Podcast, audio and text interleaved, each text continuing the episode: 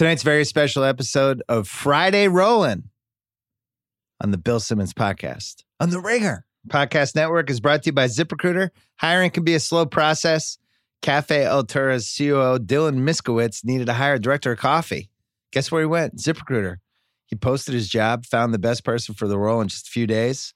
With results like that, it's no wonder 4 to 5 employers who post on ZipRecruiter get quality candidate through the site within the first day. Right now, my listeners can try ZipRecruiter for free at ZipRecruiter.com/BS. ZipRecruiter is the smartest way to hire. Meanwhile, SeatGeek is the best app for buying and selling tickets to sporting events, concerts, and more. And there's a lot of sports to go to right now. Football starting in the NFL. It already started in college football. Playoff baseball is coming. Basketball isn't that far away. College basketball, Kyle's secret favorite sport. All that stuff is coming. For $10 off your first SeatGeek purchase on any game or sporting event, use promo code BS. Download the SeatGeek app or go right to SeatGeek.com. We're also brought to you by the Ringer Podcast Network, where you can find a whole bunch of awesome podcasts, including the Ryan Russillo Podcast, which officially changed its name this week. He's doing 3 weeks. How's it going, Kyle? It's going great. Who do you like more, me or Russillo? That's you.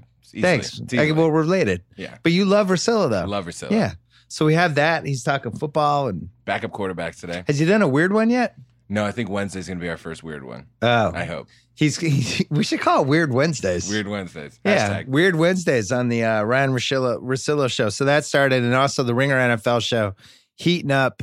And we're going to have the Dynasty Football Podcast is going to be giving you all the fantasy you need, as well as Mays and Clark, and we might have some surprises on that one too. So subscribe to all of our podcasts. Don't forget to check out theringer.com, where this week Brian Curtis wrote a really great story about Dan Patrick and Keith Olbermann, who in the 1990s revolutionized everything we thought we knew, not just about sports TV, but even more than that. And I learned some stuff in it, but it's a really good feature. Check that out as well. Coming up, Friday Rollin', I'm going to give my thoughts on the game we watched tonight, Bears-Packers. And then we're going to do $1 Million Picks with Joe House and the debut of a new feature that we're going to have all the way through the football season. It's called Mallory's Most Intriguing with Mallory Rubin. So that's all coming up. First, our friends from Pearl Jam.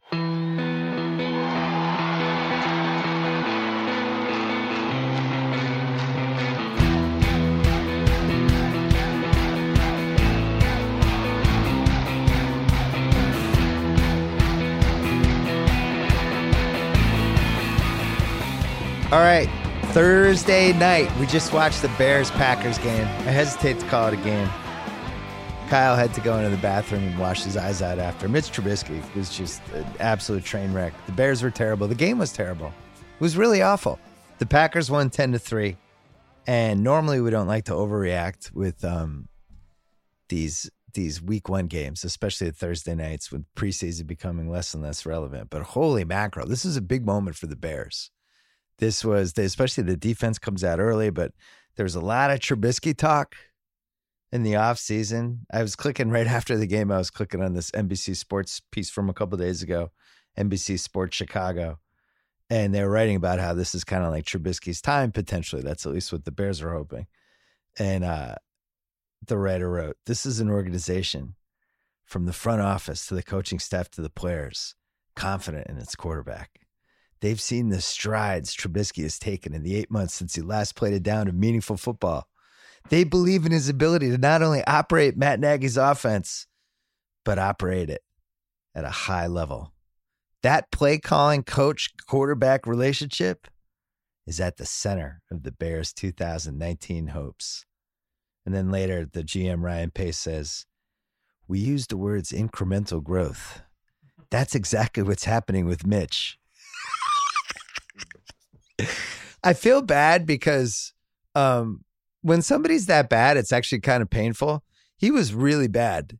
And it's funny because Collinsworth was announced in the game with Al Michaels and seemed to be way more confident in Mitch than we were. And then he made a terrible throw at one point in the fourth quarter. And he's like, "That's the first major bad decision Mitch has made." He should have had 5 interceptions in that game. The Packers literally dropped 2 in the first half.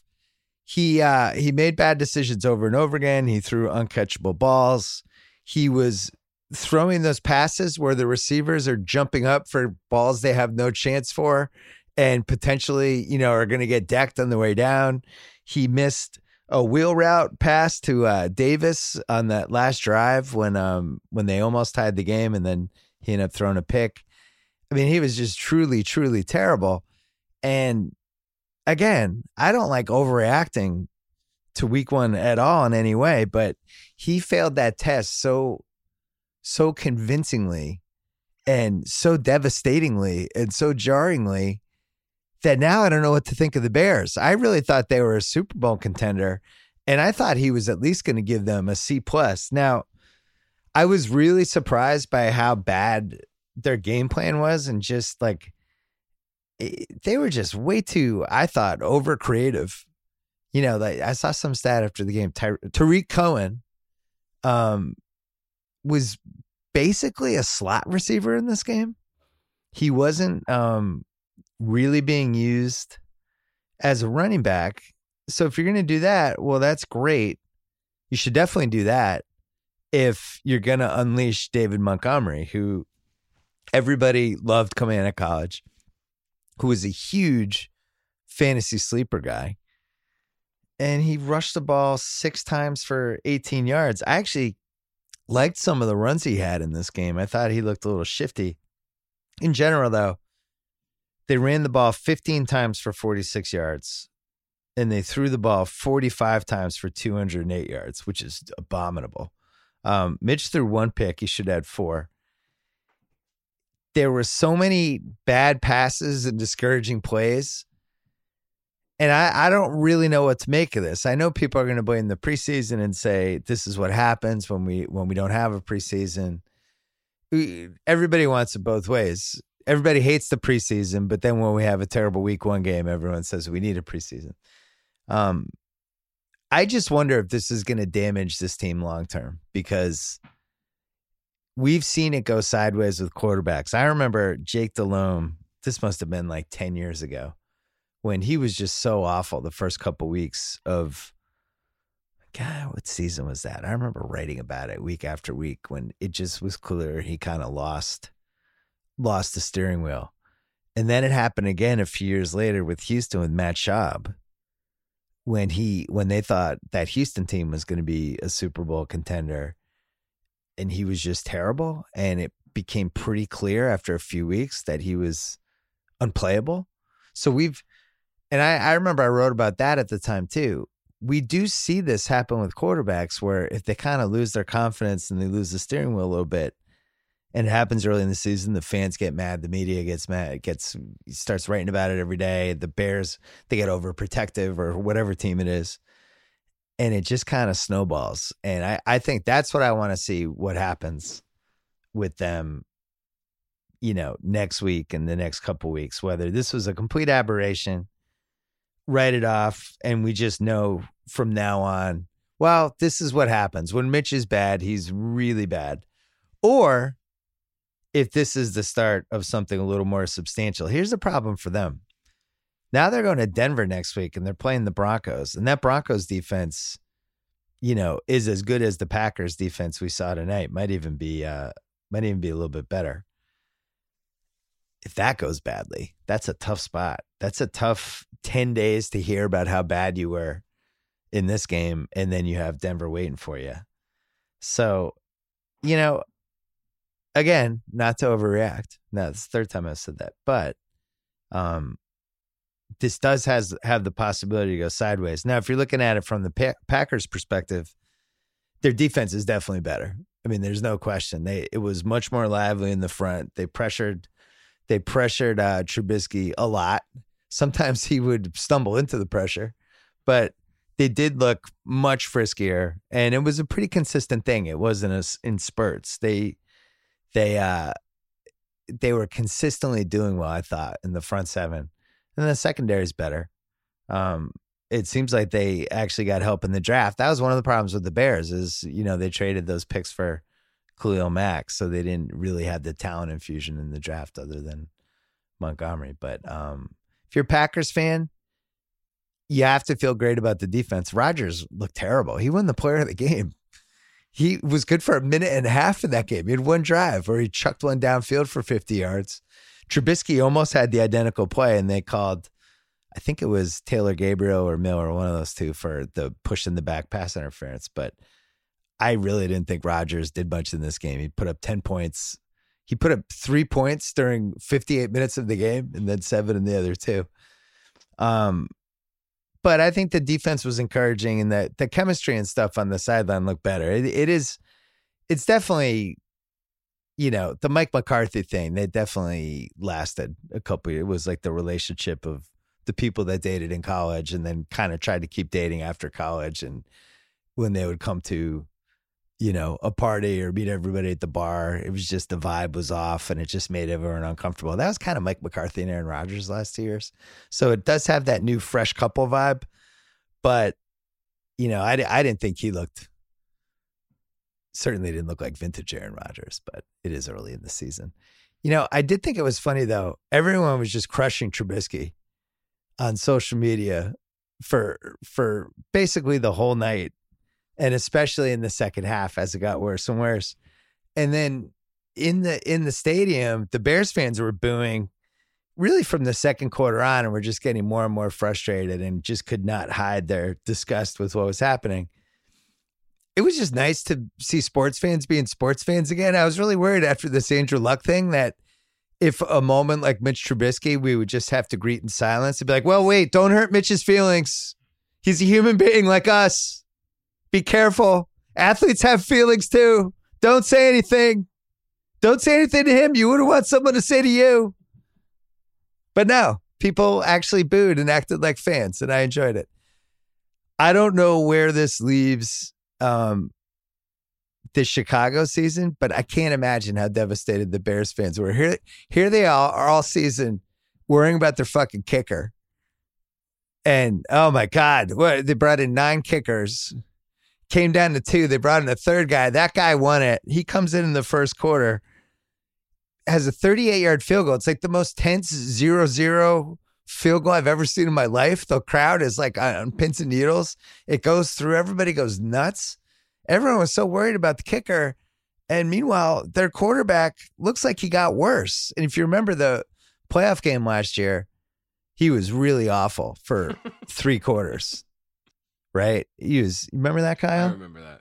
And then the fourth quarter he heated up, and it was like it went into the Mitch microwave and kind of throwing darts. The weird thing about him, he does, when he sets his feet and he digs in the throw, you kind of know before you see where the ball's going if it's going to be a good throw or not.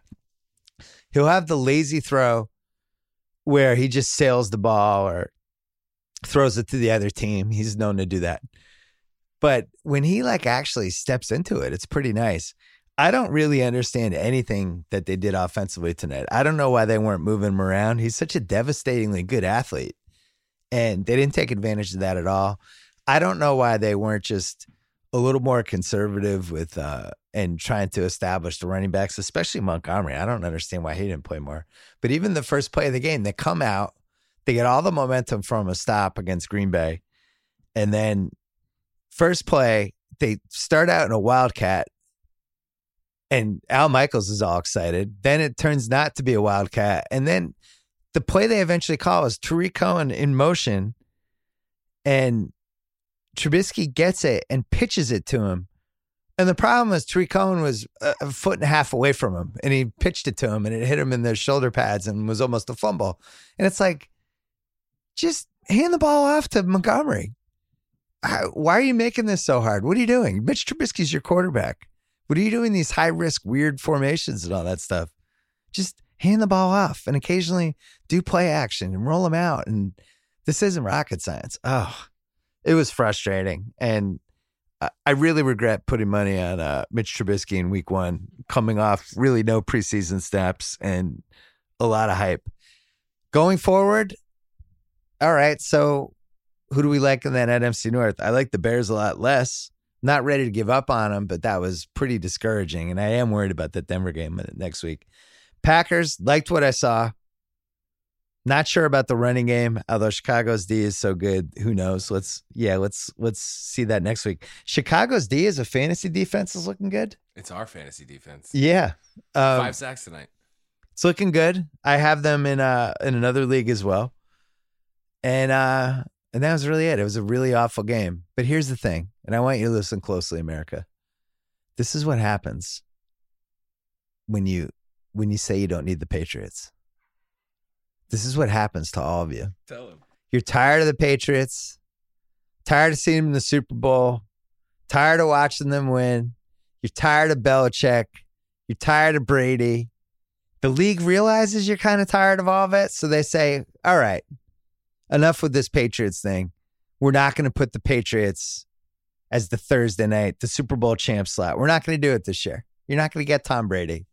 You're not going to get the best quarterback of all time. You know who you're going to get? Mitch fucking Trubisky. Enjoy it. Enjoy it, America. So here's what happens.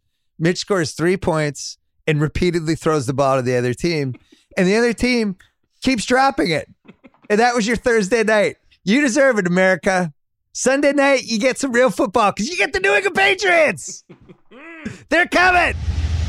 All right, House is coming in to do $1 Million Picks with me in just 1 second. First, with smart design, premium fabrics, and simple shopping, Mack Weldon will be the most comfortable underwear, socks, shirts, undershirts, hoodies, sweatpants, and more that you will ever wear. Not only do Mack Weldon's underwear, socks, and shirts look good, they perform well, too. Perfect for working out, going to work, going on dates, everyday life, whatever you want. They even have a line of silver underwear and T-shirts that are naturally antimicrobial.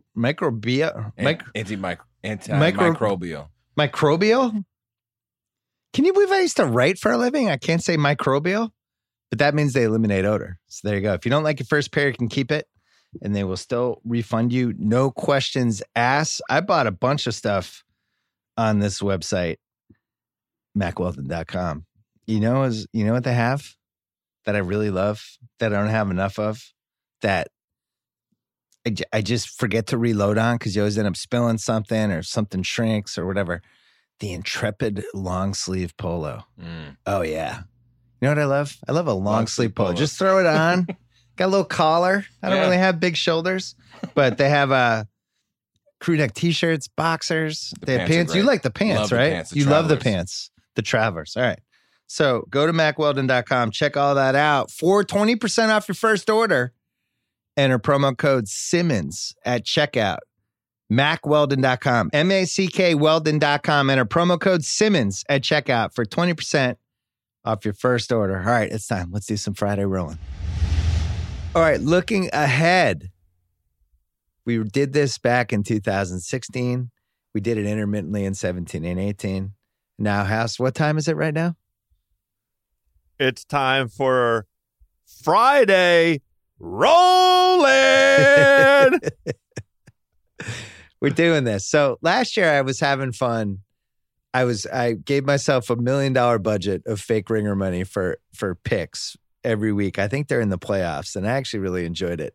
I'm going to do this now during the season on the third podcast of the week, which will usually go up overnight Thursday night, heading into Friday. House is going to be my conciliary. We'll see how long he lasts. I might fire you as my conciliary during the season. We'll see how you do. But I'm used to that. Before we do that, let's talk about this Antonio Brown thing, because I have a couple thoughts coming out of the gate. One is this was the rare. Yeah, I have some thoughts.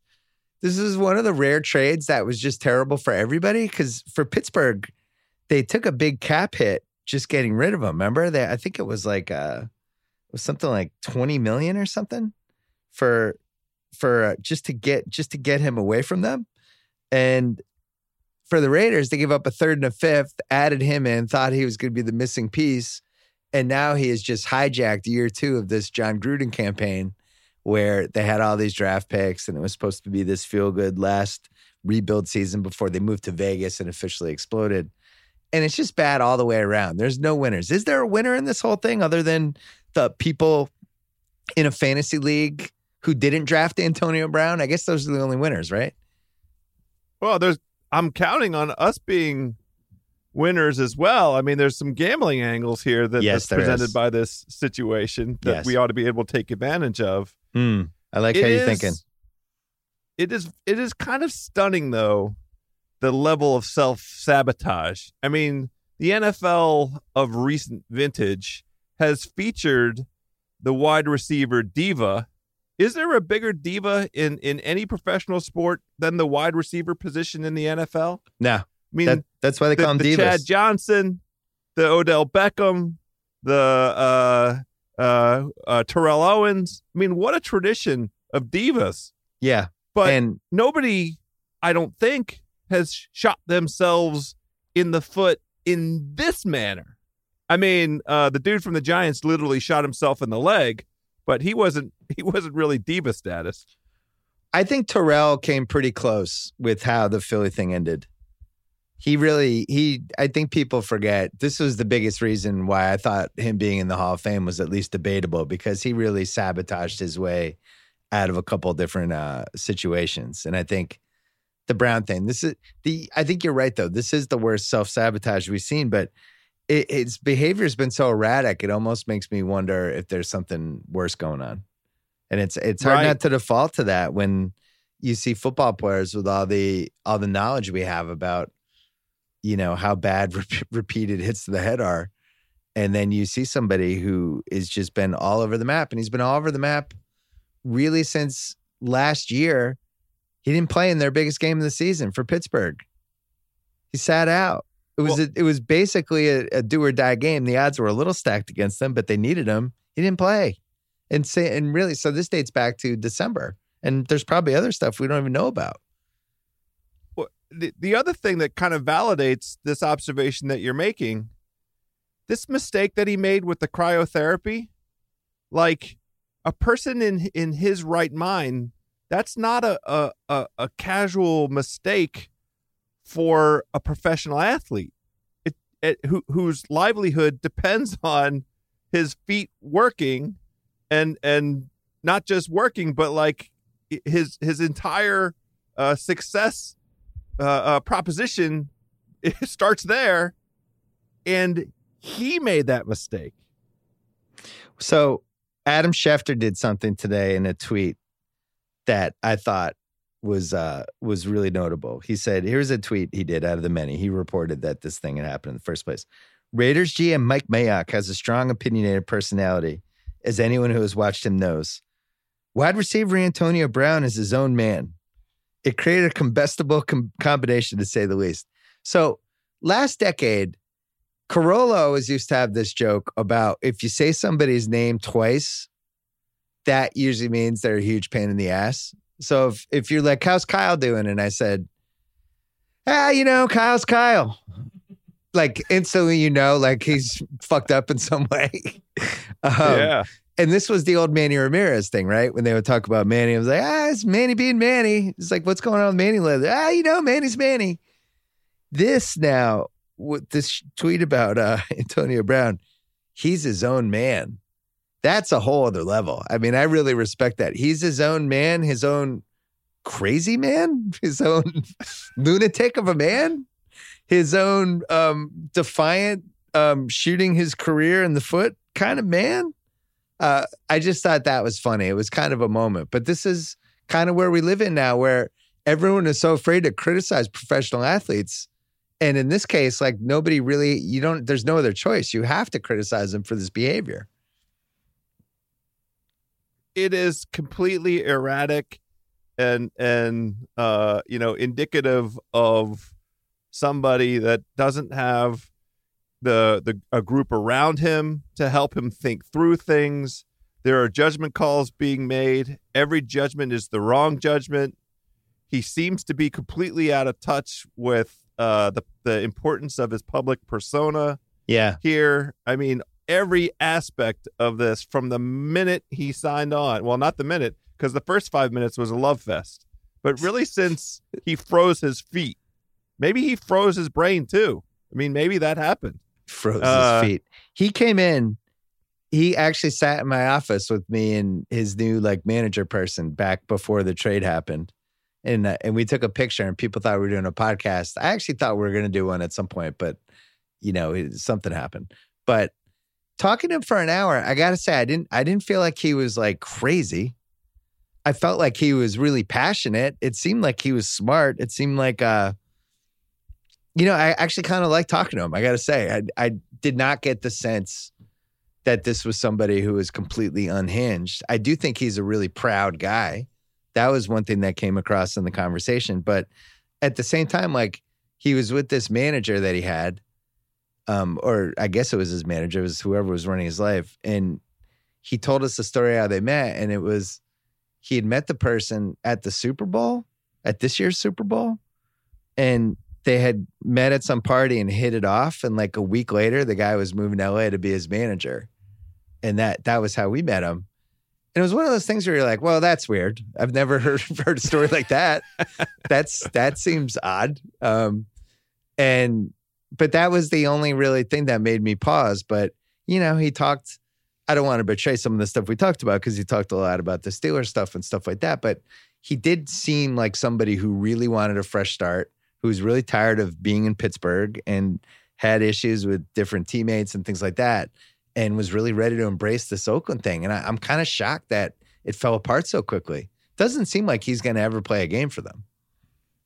I agree with this. In fact, Oakland's season win total odds are off the board. Vegas pulled them off the board. So, I mean, you know, Vegas agrees with this idea that Antonio Brown is out of the mix. And I guess we'll see whatever it is that Oakland can salvage in return. They have to figure out a trade, right? I think they can't just outright release him. I think they might actually be better off suspending him so that they don't get hit with the cap for him, I think is maybe a better way to play it. Oh, so if they suspend him, right, so he doesn't count as a 53 on the 53-man roster, right, if he's suspended, and that has the effect of avoiding... Avoids a lot of financial stuff, yeah. And I think with the amount of money he makes, it would be hard to trade him anyway. And also... So have you seen the way he's acted? For him. What other team is watching this going, hey, man, we should get in on this guy. He seems fine. Let's grab him. Look, I mean, the depths of what NFL teams are willing to go to pull in talent, they all think that they can, you know, be different for a guy. Well, there's really only one owner that would absolutely say, fuck it, let's get him. And we both know who that is. It's Mr. Jerry Jones. Of course it is. He would look at this and go, look, does the Mark McGuire. I'm not here to talk about the past.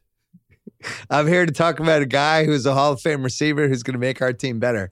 I could see him doing it. A couple of my Pats friends were like, A.B. ? And I'm thinking like, no. No chance. No? We're going to make the Super Bowl again? Please no?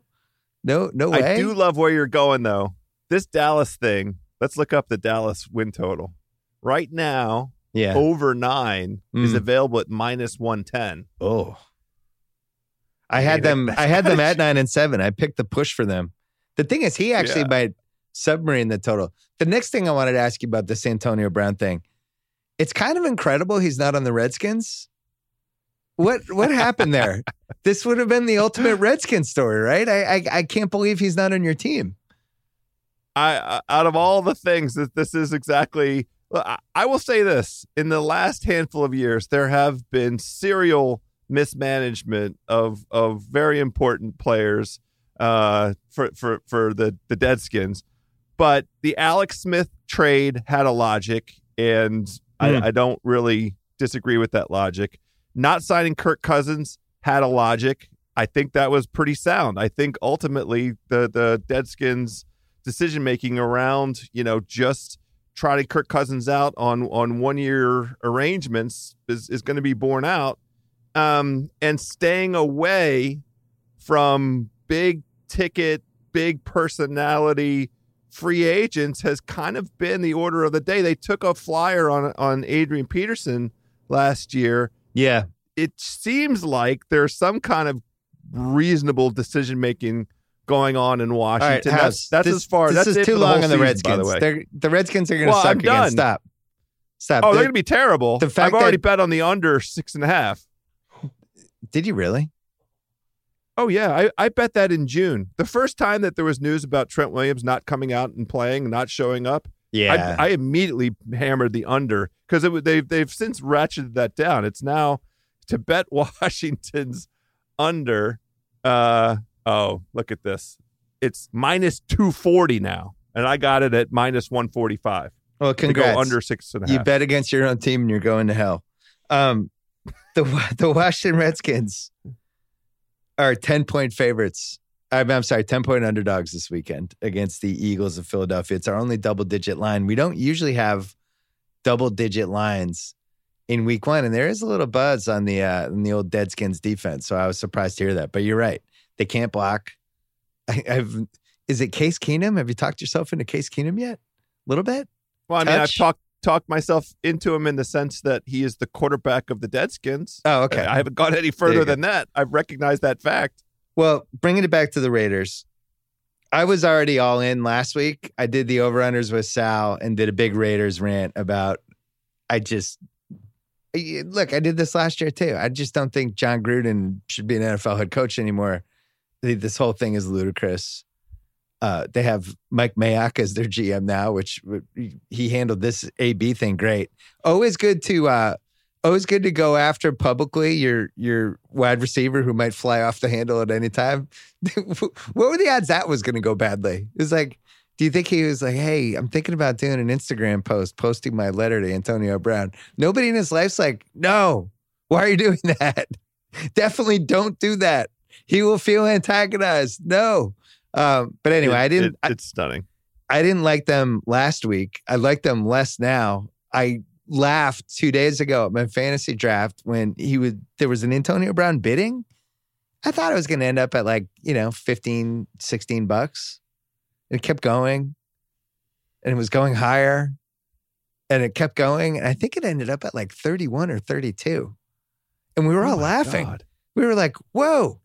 You might have ruined your team. Now, I'm the same person who bid $48 for Nick Chubb. You know why?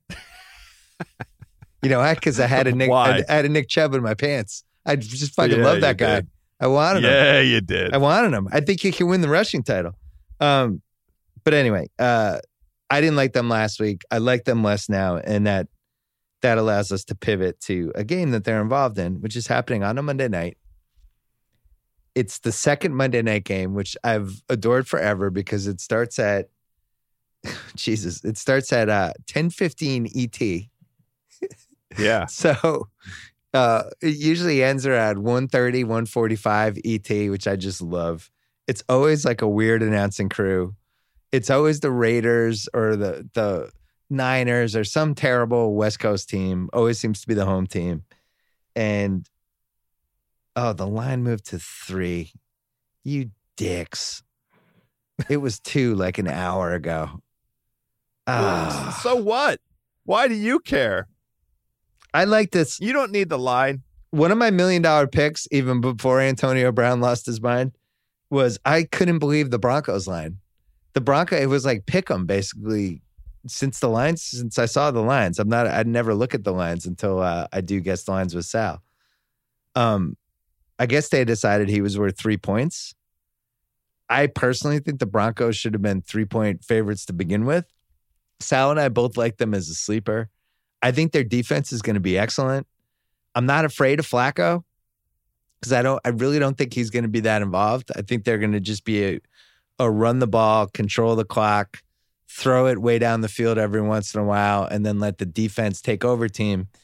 Bradley Chubb has a chance to be one of the 2 or 3 dominant AFC guys. They already have Von Miller. And I just feel like they have an identity. Vic Fangio coming in there, getting the belated chance, has a little bit of a Mike Zimmer type of feel to it. And I just love the idea of them destroying the Raiders on Monday night. House, talk me out of this. I'm not going to talk you out of it. I agree with this idea of Denver going in and whipping the living daylights out of Oakland, but I don't like... Why lay juice? Why not? And this is famous last word shit right here. Why not cash in on the chaos with a cash in on the chaos parlay, Bill Simmons? I have 2 teams this week, and I'll acknowledge right up front, this is running against a trend of yours that you've been touting for some number of years, so much so that the Action Network folks took recognition of it, gave you credit for this. You want to play on home underdogs in the first few weeks of the season. I'm about to put together a parlay that runs absolutely contradictory and counter to that with my cash in on the chaos parlay. Well, but wait a second. Let's give those numbers really quick. John Ewing on the Action Network, he researched this, and I was surprised to find out that home dogs actually have not been that successful since 2003. They're 49% against the spread. I was stunned. I don't know why I thought that was going to be better, but what is true is what we said on the pod. Weeks 1 through 4 since 2003, 155 and 124 versus 124 against the spread. 31 games over 500. It's about 56% against the spread. And then after that, it dips. And the home dogs are actually 47% the rest of the way since 2003. So that jibes with what we remember where, 7 weeks in, the home dogs always seem to be like 20 and 13, 21 and 12, whatever. So anyway, go ahead. Well, and just to drive the point home, 56% success rate is a huge advantage. $100 on all of those games gives you a return of over $2,400. Wow, so you did math. Every one of those games at $100, $2,400. That's lining that's preparing the bankroll to get some things done. Now, having recognized all of that, I am absolutely going into the square camp on the Miami Dolphins. I have watched the chaos of the last 2 weeks. Along with everybody else, there might be a sharp angle on the Dolphins. I don't know what it is. Maybe it'll show itself eventually. But I feel like there's an opportunity here early in the season to take advantage of these franchises that are in disarray, self-sabotaging, trying to just poop all over themselves right out of the gate. The cash in on the chaos parlay, if you put the Baltimore Ravens at -310 on the money line, along with the Denver Broncos at -150 on the money line, that pays off at +120, Bill Simmons. That's plus. So you don't have to lay juice on the 3 points with Denver. All you want out of Denver is a W.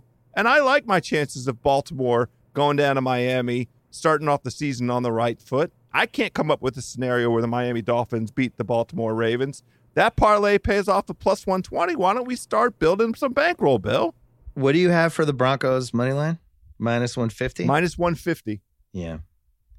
That's pretty good. So I looked up, I don't think this is always the case, but you think about last year. We knew the Cardinals weren't going to be good last year.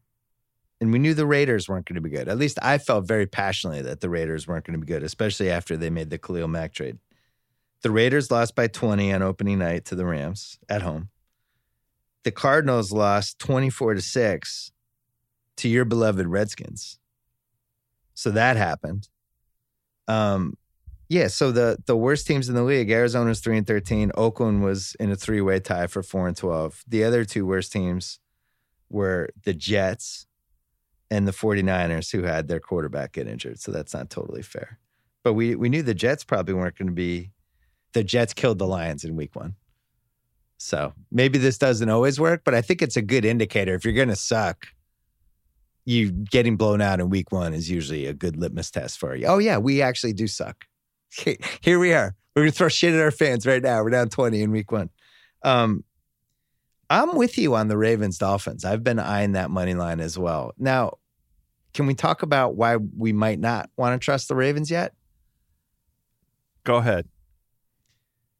The Lamar bandwagon is out of control. And I say this as somebody who has him in both of his fantasy leagues. There was enough buzz about the running passing combo and the people they put and the young receivers they have. Have you read about these young receivers? Hollywood Brown, Miles Boykin, and there's all these articles like we're going to know each other. This is the first game of this is going to be us for the next decade. Like there's a real camaraderie with those guys. And then they just have a bunch of running backs and they're just going to pound the ball and do play action. And I think it's going to be intriguing. I'm with you. I like them -310 in the first game. You might have talked me into it, House. I mean, it could be a fun parlay. You don't have to lay juice on the points with Denver. Yeah. We're going to take a break, and coming back, I'm going to tell you what I'm looking at, and I'll bounce it off of you. Let's talk about fantasy really quickly. I'm teaming up with FanDuel to give you a chance to play fantasy football against me, Sal, and the trifecta. We did invite House. The best part, the winner gets to fly out to Puerto Rico to be our official correspondent for FanDuel's World Fantasy Football Championship Live Finals. You get an all-expenses paid trip to enjoy 4 days' worth of WFFC events in Puerto Rico. You get to be part of all the action. Go to FanDuel.com/ringer to enter and draft your Week 1 fantasy team before the games kick off on Sunday. I don't want to spoil who's in my lineup, but considering I'm somebody who spent $48 on Nick Chubb in my fantasy league, you might be able to guess who's involved. But I will tell you my lineup on Sunday night when we're doing the pod with Sal. Come in and try to kick our ass. Guess what? You won't.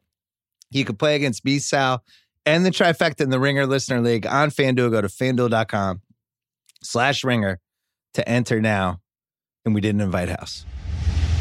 Okay, for the most part, I wanted to do single bets because there's so much flux in Exotics Week 1. Always lose? Well, there's so much flux in Week 1. I really only want to do I bet my life on this kind of teases. So a couple teams that look like obvious teaser candidates.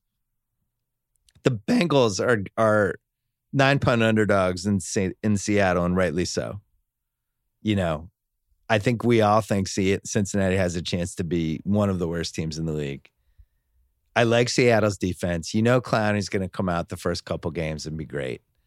Then God knows what will happen after that. The Chris Carson, Russell Wilson, you know, they have a whole full year with that. I thought Chris Carson was really good the second half of last year. And that feels like they should win handily, and we should come out of that game going, oh, yeah, look out for Seattle. There's actually two contenders in the NFC West, and everybody overreact. Do you feel that way about that game too, or am I the only one here?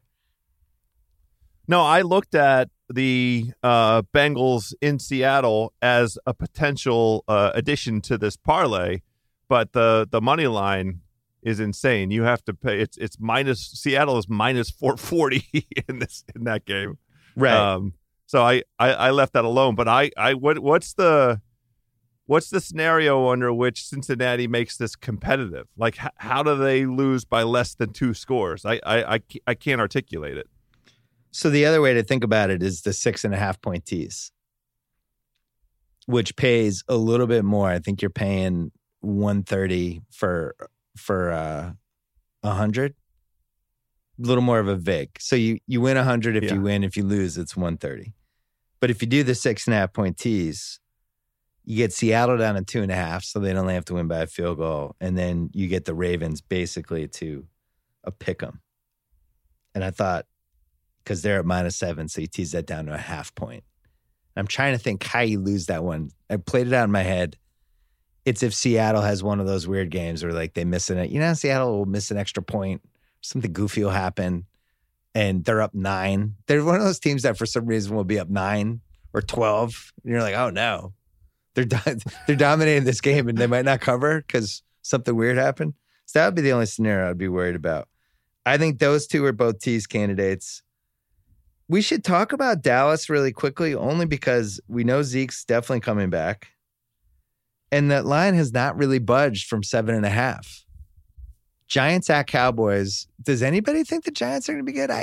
Other than the residue of Giants, Cowboys, those two teams having a history of especially Eli going against the Cowboys of occasionally getting frisky. It seems like that's the only thing people are afraid of. Didn't you think that line was going to be higher, or was it just me? I did not think that line was going to be higher, mainly because of all of the analytics that talk about, you know, within division opponents, and you know, those games historically tend to be less than two score kind of games. You know, like I don't know what the percentage is. We need John Ewing for this, yeah. But the hook is the difference. Like 7 points, I might lay the 7.5. I'm definitely not laying 7.5. And there's a lot of unknowns with the integration of Zeke into the offense, and what are we going to see out of Dak right away? I feel like there's enough kind of unknowns and the known quantity. Eli's had a lot of good games in Dallas. I know. That's the fear. For whatever reason.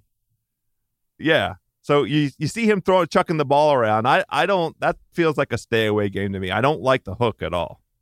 So your biggest contention with the Giants is that a guy who's been washed up for 3 years might come back to haunt you. That's your case. It's the best I can do. Plus, it's just Giants, Cowboys in Dallas. Stuff happens like on a bachelor party?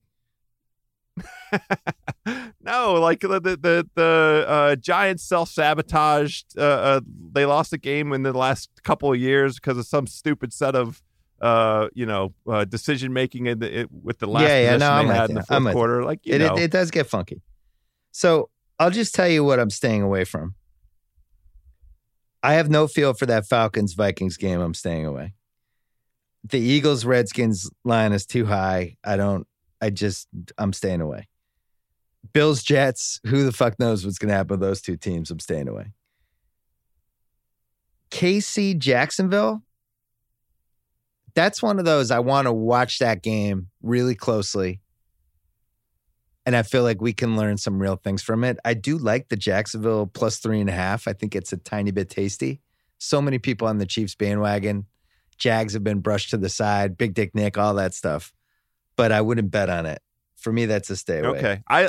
That's one of the games I do like, and that's one of the home dogs that I think is especially frisky. They look a little tasty. Though Kansas City kicked the Jaguars' ass last year, but it was Patrick Mahomes' worst game of the season. Yeah. He didn't throw a touchdown pass, and he threw two picks, and he had the lowest passer rating of his entire career in that game. I have it written down. I don't think I'm going to do anything with it. The Browns-Titans I've been looking at only because I do think the ground is being paved for a giant Browns week one win. Everybody's fantasy guys do well. Everybody's super happy about it. And they get everybody's hopes up that they're a real contender. And then the wheels come off the following week at the Jets game. I posited this to Sal, and I liked it, and I've kind of been sticking to it. So I wouldn't put them in a tease, though. That to me is more like you bet the straight up with the over kind of parlay. The over for that game is 45. Ooh. So maybe even you tease that with the over, and you're just like, I'm going all in on the Browns, putting up 30 plus on Tennessee, getting the over, something like that. I think the crowd's going to be crazy. I'm excited for that game. Rams, Panthers, we'll come back to. Mentioned Seahawks, Bengals. Colts, Chargers we'll come back to. Niners, Bucks. I really like the Bucks. Pick them at home. And I don't understand that line. And I don't understand what makes anybody think San Francisco's better than Tampa. Like, realistically, they both stink. But I think Tampa has a better chance to be at least half decent and throw the ball around. I mean, if you were in a fantasy draft this week, the Tampa guys, Mike Evans and Chris Godwin. Mike Evans was a $40 guy in my league. Chris Godwin went for $20. So people think they're going to throw the ball. I don't know if anyone totally trusts Jameis, but I don't feel as confident about the Niners. The Jimmy G preseason thing was just reprehensible. You got to show me something with that. Detroit, Arizona. That line is like, it jumped out at me as suspicious. Detroit's -2.5. And yet, I can't make a case for Arizona because it doesn't seem like they're going to be able to block. That coach might be overmatched. And to me, that's just a pure stay away. And then Pats Steelers, I think, is a stay away. And I think Texans Saints is a stay away. That line, 6.5 Saints. Saints, weird shit happens to them early in the season. You saw it last year. Like they lost to Tampa 48-40 in week 1. I don't trust them in the first couple weeks. I think that's a team you just kind of have to wait a couple weeks and come back to. Any of those games that I'm skipping over jump out to you as something you thought was a little tasty? The only one is Detroit at Arizona. And again, I don't like taking going against a home dog. But I have been either it's the case that Kingsbury is an absolute genius, and what Arizona was doing has been a total rope-a-dope with the preseason. Yeah. Or they are as atrocious and disorganized on the offensive side of the ball as they appeared, and they might not score this weekend, and you know, this kid Murray might end up on the bench after week one. Because they don't want to put him in a bad situation. See, I'm leaning more toward they might be a disorganized disaster, and Kyler, because of what happened with Mahomes last year, and people just want that to happen again. And Mahomes might have been like a generational fluke, and the idea of just somebody else coming in and be like, whoa, he's slinging it around. This guy's having fun out there. I think he's going to be good, but new coach, we know nothing about the offensive line. The receiving core, it's basically Kirk, who was a fantasy sleeper, who then was not even asleep by the time everyone had their drafts. And then Fitzgerald, who's, you know, in his mid-30s at this point. And that's really it. So I think that it's more likely for them to get blown out. But here's the problem. Do you really want to bet on Matt Patricia and Matt Stafford? Right. And that is the issue. The Lions on the road. Like that. Ugh. All right. Here's what I'm thinking, House. I really like the Rams -2. Huh. I think they are strangely undervalued. They made the Super Bowl last year, and really, if a couple plays had gone differently, I think they could have won. People seem to be nitpicking in a lot of different ways with them that I don't totally understand.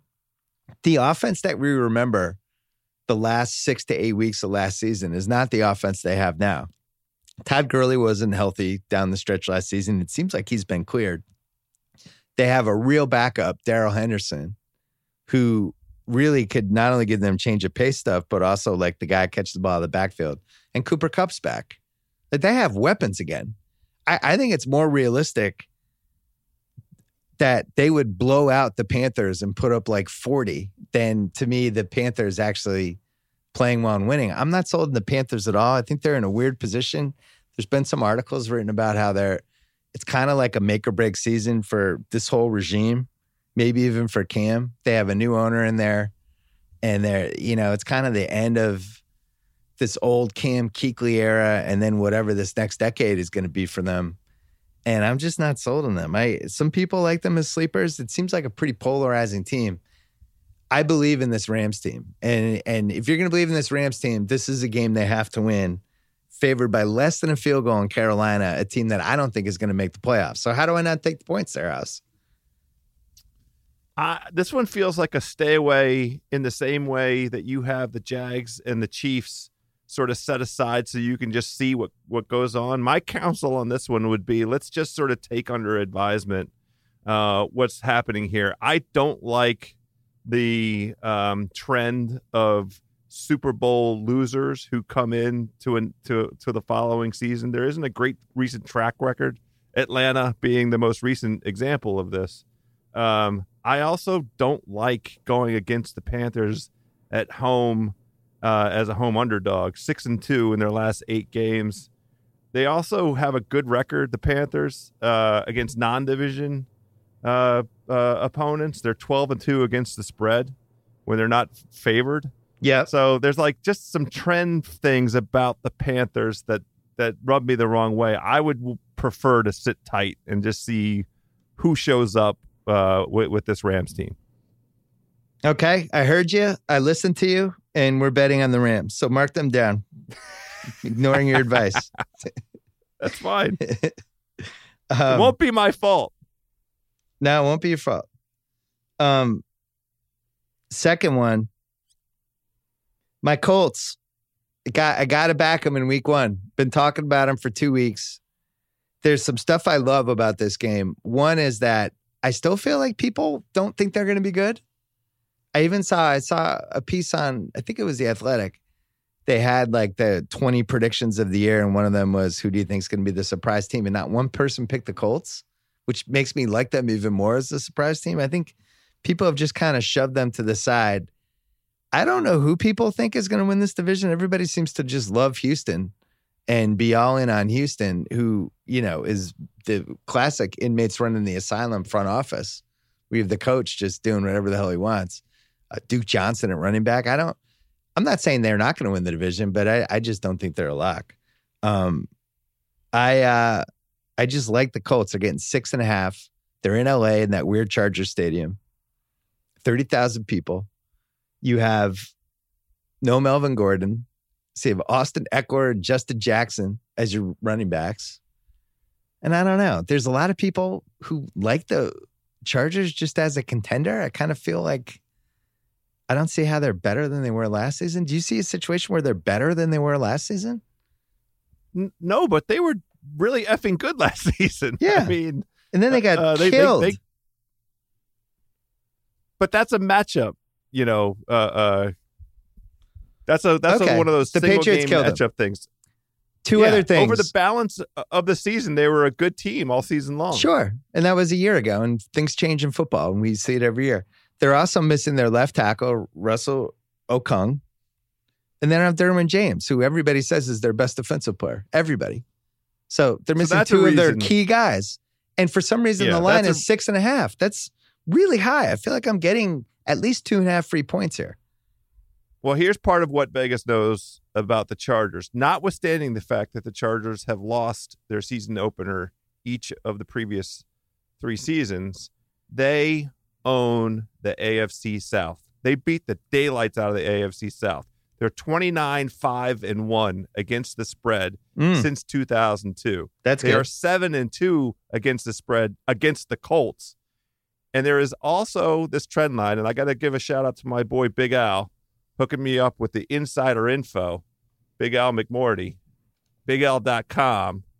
NFL teams You're the worst. Favored between 6 and 7 points in week one that won a playoff game the previous year have gone 12-0 straight up since 2006 and 30-4 straight up since 1981. Those are powerful numbers, Bill Simmons. How many of those teams didn't have their left tackle and their best defensive player in week one? I don't know. I mean, all I do is look at the trends sometimes with these things. I just want to share with you some of the other considerations. So here's one of the things. If I'm getting points like this, a couple of things I love is, can the team actually win the game potentially? I think the Colts could actually win the game. And do I still feel like I'm getting free points? I just think the line should be Chargers by 4. So I know I'm getting 2.5 points of value in this. I like Jacoby Brissett. I don't think he's bad. I think he can go on the road and not make mistakes. Kyle. Yeah. You also love Jacoby Brissett. Yes, I absolutely do. 6.5 points. We'll be watching this Sunday in the back. The guy scores points. Yeah. Kyle agrees with me. I don't care if you don't agree with me. I'd like to be on the record. I love the Colts this season. I am putting in a future wager on them to make the playoffs. I am putting in a future wager on them to win the AFC South. And I'm putting in a future wager on them to hit the over on their 7.5 win total. So I'm bullish on the Colts. I just think that a touchdown, the Chargers winning by a touchdown at home in game one is possible. That's all. I mean, I personally wouldn't touch this game, but I just wanted to share with you the considerations. That's all. That's very fair. All right. The other one I'm looking at, well, two versions of this, right? Broncos -3. And then a parlay. Broncos -150. Seahawks -440. And then the Ravens -310. What do you think that nets out to, House? Hold on. Plus, it's gotta be a little bit better. Plus 171. Wow. Yeah. And what if you add the Ravens into that? I have it. I have Broncos, Seahawks, Ravens. Oh, plus 171. Wow. That takes the one that the cash in on the chaos, which is plus 120, all the way up to plus 171. Yeah. I mean, I kind of love this. So here's what I'm going to do. I'm putting $300K on the Rams -2. I'm putting $300K in the Colts +6.5. I'm putting $200K in the Broncos -3. And then I am putting $200K on Broncos -150, Seahawks -440, Ravens -310 at +171. So that would win $342,000. What do you think of that? I love the parlay. The parlay is the one. I've voiced my concerns on the other ones. Not strongly held convictions, mind you. I just wanted to share considerations. You heard them. My question to you, I like what you've done. Why aren't you doing anything on the Patriots this week? Kyle? Scary. I don't know. I just want to enjoy the game. It's been so long. I'm a little worried about, I don't love the line. Okay. I think they jacked the line. I'm afraid of the Steelers team in this respect. I think they're undervalued. So the Pats, they're 5.5 basically.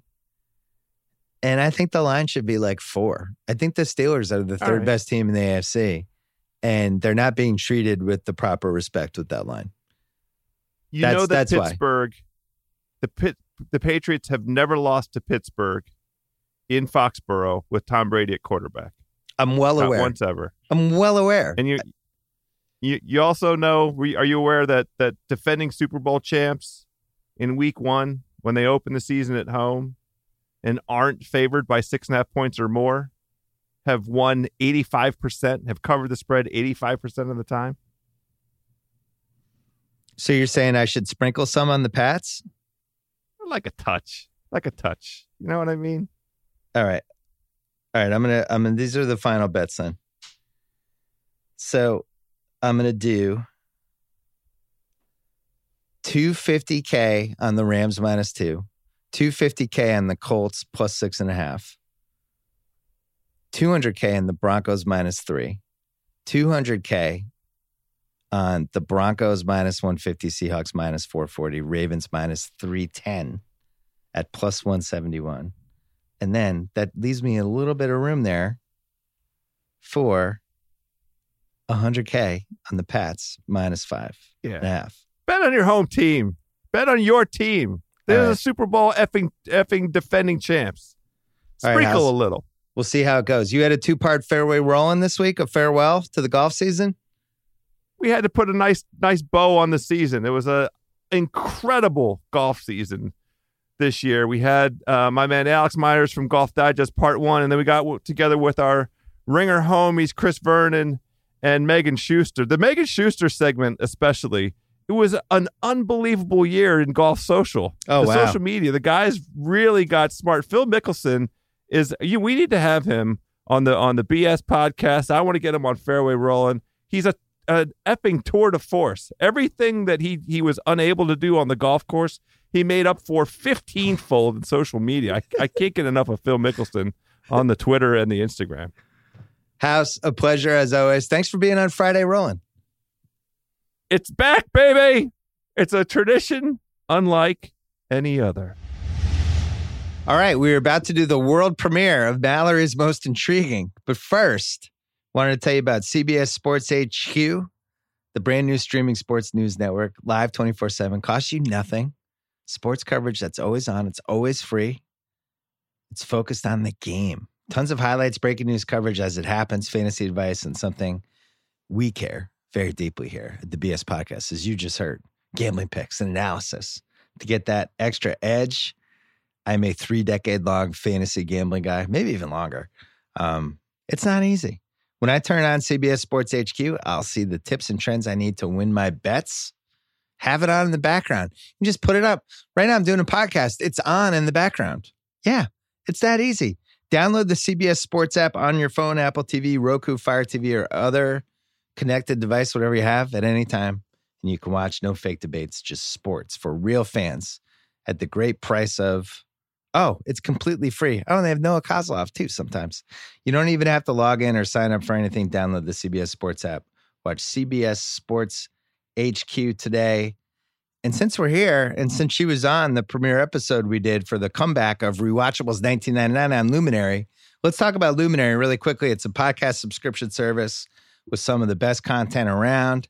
That's where we had Break Stuff, the story of Woodstock 1999. That's where we have the Rewatchables 1999, which is back for a little 6-episode run here. We started with Eyes Wide Shut this week. They also have some whole bunch of original podcasts, narrative podcasts. The app is free to download.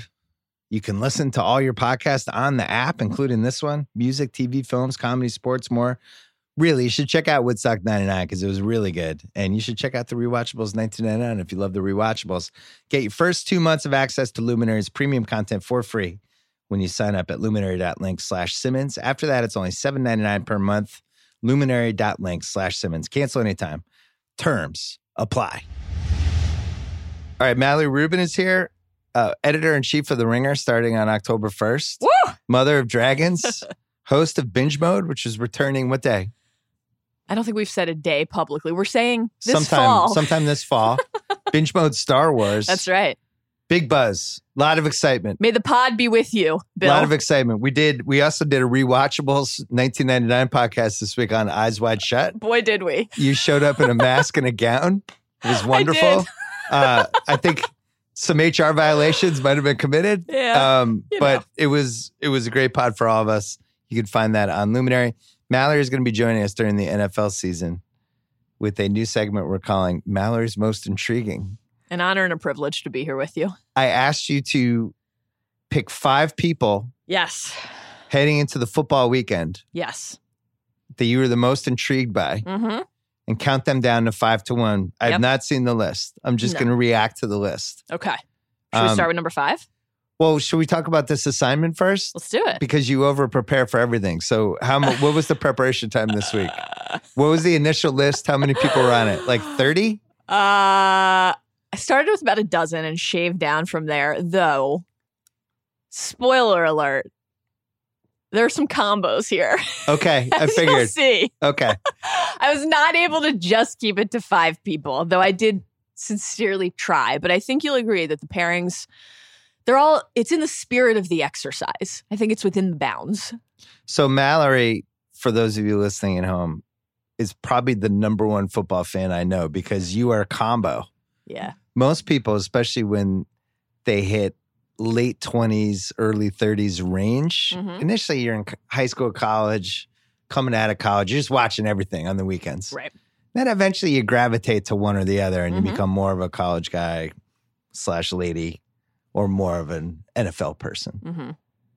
I love it all. You've not gravitated. I love it all. I definitely watch less. Saturdays and Sundays. Yeah, I watch less college football than I used to when I covered it as a primary beat, but I can't quit it, even though I've tried. I believe on this very podcast, I boldly declared last year that I was walking away from college football because I was so revolted by it. And while I still struggle with a lot of the aspects of being a college football fan, I find myself there every Saturday, Bill.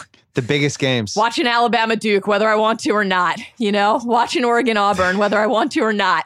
I love the draft.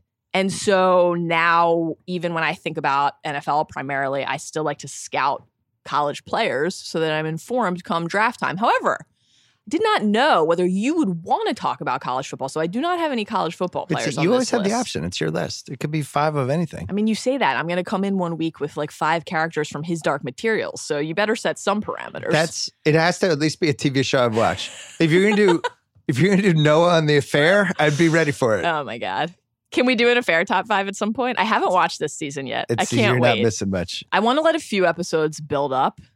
You know, I want to put myself in the position of the characters. When things build up for them, good stuff tends to happen. They never make any mistakes. I do like the concept of The Affair, which is people can't resist making a terrible mistake that has sex involved. Yeah.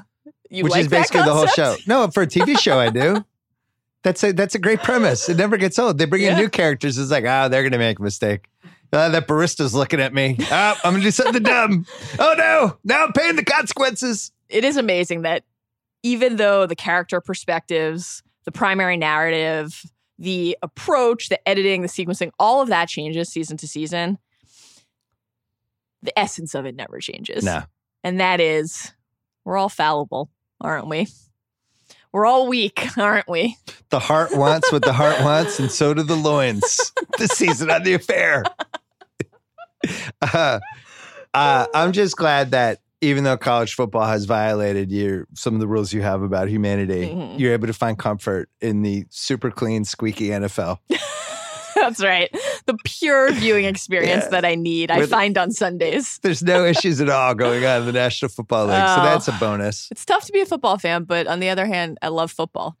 We should mention before you do your list, Lamar Jackson is the second most important person / creature in your life other than your cat Halo. It's true. And if you want to save the Lamar discussion, another spoiler alert for you. I couldn't keep him off the list, Bill. I figured you wouldn't be able to. Try though I may. Been waiting to tell you this, though, because I haven't told you this. I'm in 2 fantasy leagues this year. Okay. Because my high school friends roped me back into being in the league I was in that I left, and now I'm back. Okay. I have Lamar in both leagues. Are they single QB leagues or 2 QB leagues? Single QB leagues. I support it fully, and I felt like he had the highest upside because it's like there is a world in which he rushes for 1,200 yards and throws for, 3,000 yards. It's conceivable. And if that happens, he's an unbelievable asset. Bill, let me tell you what world that is. The real world? That world is the 2019 NFL season. That's what's going to happen. It's a lot of points. If you add it up, it's like, oh my God. And then you throw in touchdowns. I think there's a real chance he could be the top scoring fantasy quarterback. It's very possible. I really do. Yeah. Because even if he is, as a passer, let's say he's a QB2, okay, or a low end QB1, he's going to also be an RB2. And when you combine those, there's just nothing like it. Yeah. I mean, Michael Vick rushed for 1,000 yards as a quarterback in 2006. That's the list. Lamar's going to do it this year. And guess what? Guess who was good to have on your fantasy team that year? Michael Vick. Yeah. So let's say he rushes for 1,100 yards. Mm-hmm. That's 110 fantasy points right there. 8 more TDs. Now I'm at another 48. I'm already at 58 points. He throws for 3,000 yards. That's less than 200 a week. Mm-hmm. Now I'm at another 150. So now I'm over 300. And then any passing touchdown, let's say he throws... His over-under, I think, was 15.5. Let's say he throws for 18. Ridiculous. That's 72. Now I'm in like the 350 to 370 range, which would be like the third highest quarterback. Yeah. That's all realistic to me. Absolutely. The only thing that prevents that, obviously, is an injury. Yes. And that's a real concern. Perish the thought, obviously, but given the number of hits that he takes and the frame that he has, you have to at least think about it. But I think even if you wanted to be conservative and downgrade those passing numbers or account for missing a game here and there to injury or half, I think those rushing numbers that you just said might be low. Yeah. I really do. I guess he would have to play all 16 to get to 1,200. Yeah. And there would have to be games where they're just like, we're up 30-9. You're not running the ball in the second half. It's one of those things where the narrative has shifted so many times. And if you want to say, this is number 5 on my list, Lamar and Flacco together. All right, so let's start the list. Let's talk about Mallory's most intriguing, week 1. I really, as an exercise in discipline and willpower, not 2 of my strengths, as you know. Yeah. I wanted to try to keep Lamar off the list because I know this is going to be a well that I want to return to, a passion of mine throughout the season. But I just couldn't help it. Because it is actually the thing that I care about the most. And then when you think about the dual force of the Lamar sophomore debut and Flacco debuting with the Broncos in Oakland before in Denver, the last Monday night game. That's right. These 2, my son and my nemesis, are forever linked, like for the rest of their career, certainly for the rest of the time that Flacco is in the NFL, and how long that will be, I think, who can say? They will be linked because at the end of the day, while it took half a season longer than it should have, Baltimore chose Lamar over Flacco, and now Flacco is on the Broncos. How is Flacco the loser in this whole thing? You got a Super Bowl out of him. He's not a loser. He ran his course, and then he immediately got shoved out for Lamar. He didn't block Lamar. I wouldn't say immediately. Yeah, 10 games. Wouldn't say immediately. Lamar's a rookie. I wouldn't say immediately. I don't think Flacco's not your nemesis. To me, you are Logan. You're Logan Roy. Lamar is Shiv, and Joe Flacco is poor Kendall. Oh, you've covered up his murder. You kicked him to the curb, and you sent him to Denver.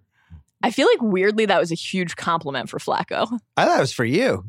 What? It's a huge compliment to be compared to the heroin-using, broken, failed takeover person? At the end of the day, granted, it took a drug transgression and the murder, manslaughter, if you want to be charitable, to get to this point, but his father wrapped him in his arms and said, "You're my number one boy." Mm. And that means something. But he didn't mean it. Flacco's not my number one boy, though. I wish him well. Lamar's your number one boy. Lamar's my number one boy.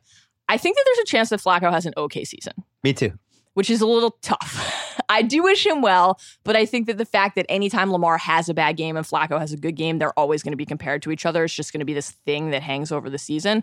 I'm married to a Broncos fan, so this is another thing. Flacco is just still in my life. I'm going to have to watch every one of his games. I can't believe it. Week one, Lamar gets the Dolphins. You literally could not hope for a better starting note to the season, a better initial matchup. The Dolphins are a disaster, and that defense is a mess. And specifically, they have one of the worst pass rushing units in the league, so he's going to have time to get set, to see the field, to hopefully make good decisions. And they've waved the white flag already. I mean, yeah, they're tanking. The full-on tanking for Tua. I like when they pretend they're not tanking. We're not tanking. We want to trade for Jadeveon Clowney. We just couldn't turn down this awesome deal that gives away our best left tackle. The Broncos are opening with the Raiders, who are also a mess. Yeah. Another spoiler alert. We'll be talking about the Raiders shortly. Great. Opening in Oakland. So Flacco's specific, very positive history at Mile High. We'll have to wait a little bit of time for that to kick in, but he does have a lot of good history playing in Denver. You know, the defining play of his career, the 70-yard Mile High miracle, the touchdown pass to Jacoby Jones to win that playoff game. Who was the D-back who fucked that up? Raheem Moore? I think it was. I think that's who it was. If it wasn't, my apologies to Raheem Moore. I have such a vivid memory of watching that game. Adam stayed in New York and I went to Baltimore. We couldn't watch it together. Oh, that's it's incredible. I watched it with my dad. Jesus. Yeah. It's just a very special moment in my life. So then you look at who he has on the team, the skill position players on the Broncos. I think leave a little something to be desired. I mean, how much Emmanuel Sanders has left in the tank, I think is unclear, especially coming off the injury. Not a Sutton lady? I actually drafted him in a couple fantasy leagues last year and was pretty high on him. And now I'm like, you fucked me. Prove it. Which is not necessarily a healthy way to assess there's talent. There's nothing better than fantasy animosity. Just completely blinds me to whatever the actual reality is. But, you know, the run game with Lindsey and Royce Freeman, strong. There's a case that they could be. Mid-tier offensive line. Yeah, they could run the ball a lot and then put him in play action. He just throws the ball downfield and sometimes people catch it. The other thing is, unlike... AKA the Joe Flacco offense. Yes, exactly. Unlike last year where every single week it was like, when is Lamar coming in? They can't do that with Drew Lock because Drew Lock is on the IR. Right, for what, 8 weeks? Right, he's got the injury. Yeah. So that buys Flacco some time that I think will be very beneficial for him, for his frame of mind. There was a scenario here where him having to go... And to be clear, Drew Lock is not Lamar Jackson. My husband is also a Missouri grad, so I also had to watch an astonishing amount of Missouri football and thus Drew Lock tape. But those questions about when the new era should begin just aren't even going to happen until midway through the season. Now, you factor in the non-Peyton Manning, John Elway quarterback history, and it's like pretty bleak. Yeah. And Flacco's recent career history is somewhere between mediocre to pretty bleak. So that's not necessarily an ideal combo, but I think he'll be okay. And then you have Fangio coming in, who obviously is not a quarterback guru, but I think is somebody that everybody thinks will be an instant improvement over Vance Joseph at head coach. So you like the Broncos. I do. You picked them as a playoff team. So I did $1 million picks with House, and I had the Ravens in a parlay, and I had the Broncos. Right. So I think... There's a world in which everybody wins this week, and maybe there's stories on Tuesday about, isn't that great how this worked out?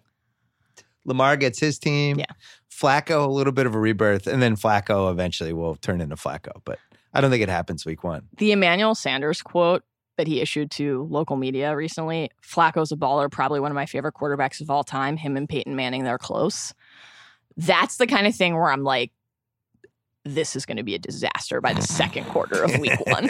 Because that's actually just not a normal or rational thing to say. Well, he played with like end of his career, Peyton Manning, though. That is ludicrous. I'm sorry. That's absurd. Lamar, meanwhile, everything everyone's saying. Back to Lamar. Feels right to me. Yeah. Feels good. I also think. It's true love. Well, it's just, what's the main difference between year one and year two? It's not just that Flacco's gone and that shadow isn't hanging over. Lamar isn't always going to worry about, are they going to pull me for RG3 or Trace McSorley? Like, that's not going to happen. Every time he made a mistake last year, it was a chorus of, are they going to turn back to Flacco? So that's gone. But the main thing, in addition to that. He was kind of like a rescue dog, like Olivia.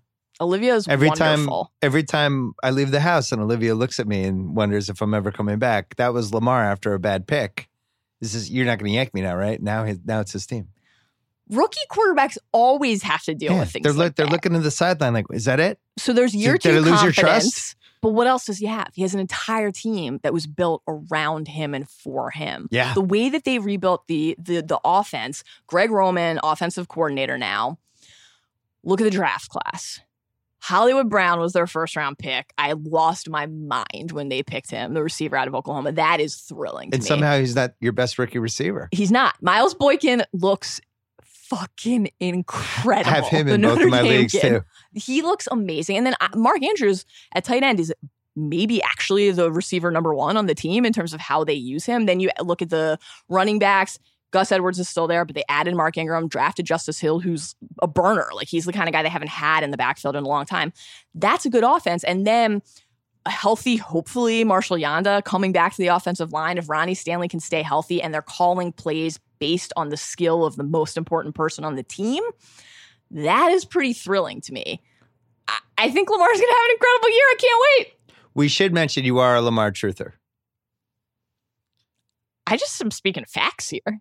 You were, when in the playoff game last year, you were like Neil's mom in Dead Poets Society. Continue. He's okay. He's okay. Here's the thing. He was okay. None of that was his fault. Also, okay. He was a rookie quarterback in the playoffs. Right, it's fine. We tossed it away. They played the Chargers 2 out of 3 weeks, and they didn't adjust the game plan at all. That's on the coaching staff. I don't blame him at all. I'm in on Lamar. When they started to call plays with confidence in the fourth quarter, he looked exceptional. Who's number 4 on the list? You believe this, Kyle? Number 4. I am sincerely interested in seeing the beginning of, or the only year of, the Jadeveon Clowney era in Seattle after the trade. I think this is fascinating. First of all, again, the schedule makes this particularly intriguing to me because they open with Cincy.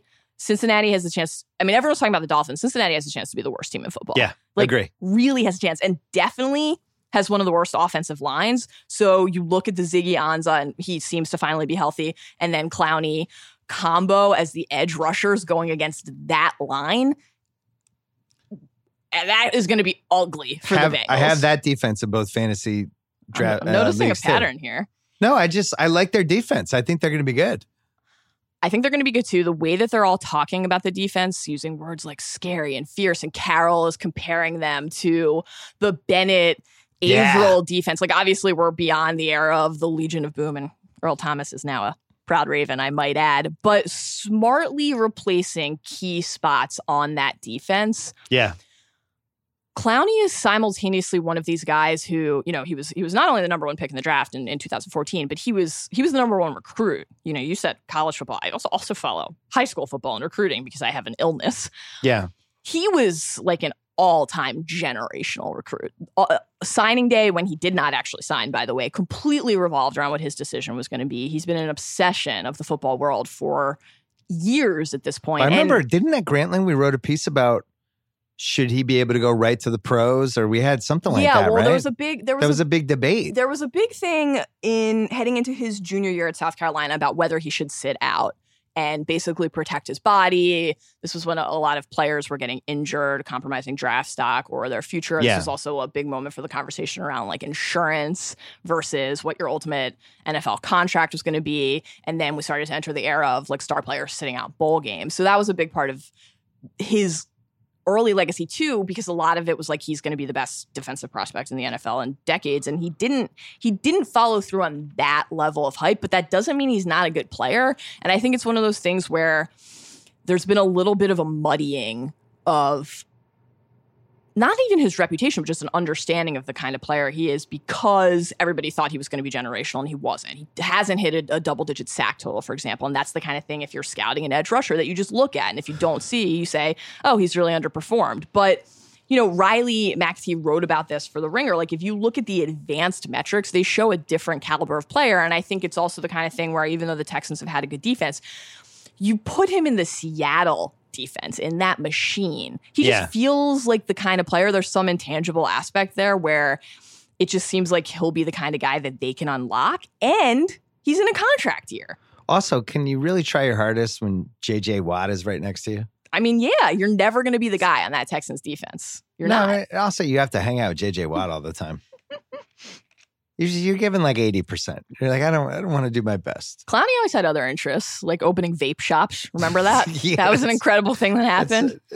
Can't wait to see what he does in Seattle. That's when he got on Kyle's radar. Kyle's like, who's this guy? I agree. That I'm with you. You know, I love narratives and gut feelings. That's to my detriment a lot of times. Something feels right about the Seahawks thing. Yeah, I can see him in the jersey.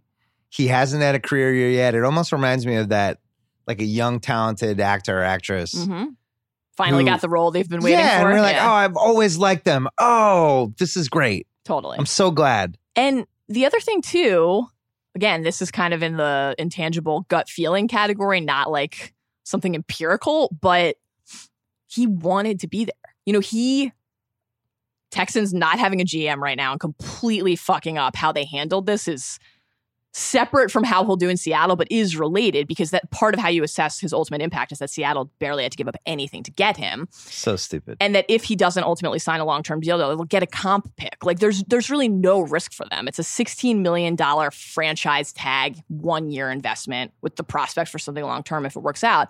But because he hadn't signed his franchise tender, he had leverage. He had the ability to say, if you trade me to a team I don't want to go to, like the Dolphins, that was heavily reported, I'm not going to sign. He wanted to be in Seattle. That means he wants to play hard for them. Yeah. And that makes a difference. Why didn't he say, I want to play for Bill Belichick and the six-time champion New England Patriots? Because that's what I would have done. Oh, my God. Jamie Collins is enough for me. I'm still high. Kyle loves having Jamie Collins back.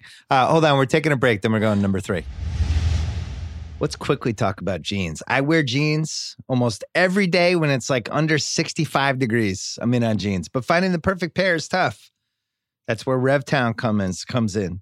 A few former Under Armour guys started RevTown by taking everything we knew about athletic apparel and applying it to jeans. The result, the most comfortable jeans you'll ever wear. RevTown created a proprietary fabric that combines Italian milled denim, a little bit of stretch, and a strong, durable thread, just like the stuff used in football uniforms and workout gear.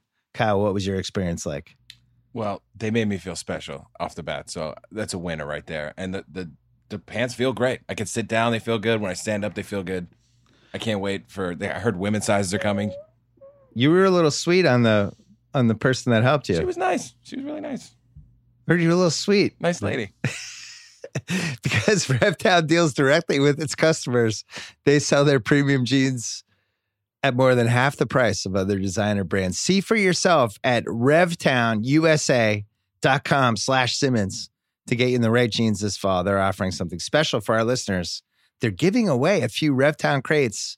That's 2 jeans and 3 shirts on us.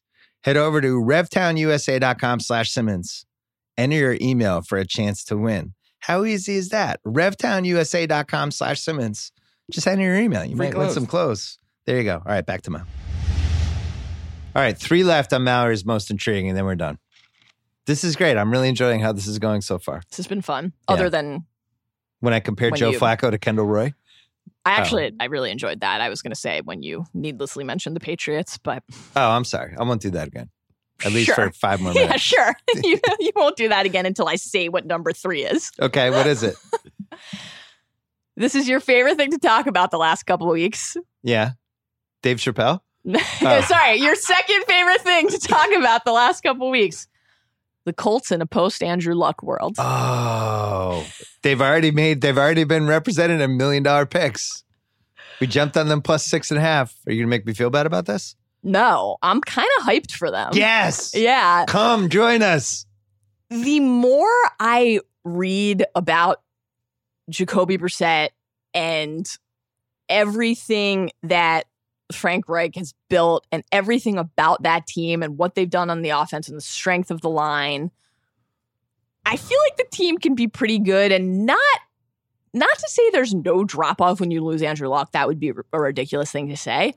But I think Jacoby Brissett can surprise a lot of people, and I think the team can do pretty well. They're, again, benefiting from potentially a week one that works in their favor. The Chargers are a good team, but I also think the Chargers are a debacle right now. No left tackle. We covered it with House. No right, left so tackle. Okung is out. Derwin James is out. The Gordon holdout. 30,000-seat home stadium. The Derwin James thing in particular, though, when you're going against the quarterback who's trying to find his groove and prove that he can command the offense, the difference between having Derwin James on the field and not on the field is kind of the only thing that matters. He's like the most versatile defender and one of the most gifted defenders in the sport. That's been true since he was a freshman at Florida State. And that is just a huge thing for the Colts to benefit from in week one. And then if you look at the schedule a couple weeks after that, I mean, the Titans in week two, Eagles, Raiders, Chiefs, bye. Like, can they be 3-2 heading into the bye? I say yes.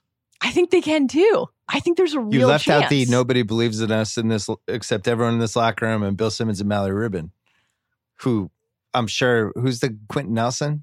Yeah. Maybe he'll be saying that during the week 6 bye. You think that'll be only two people that believe that the chant that the mic'd up is picking up. I guess that video ended up being fake, right? The one of him probably, like, I think it was grunting fake and chirping while he was in his box. But you mentioned Quentin Nelson to the line. I mean, that's a huge thing, right? An absolutely elite offensive line. They've spent years building a line so Andrew Luck wouldn't get hurt anymore. And then he retired when he finally had the line. So this is the thing. But we're not judging Andrew Luck. We're not. Happy for that guy.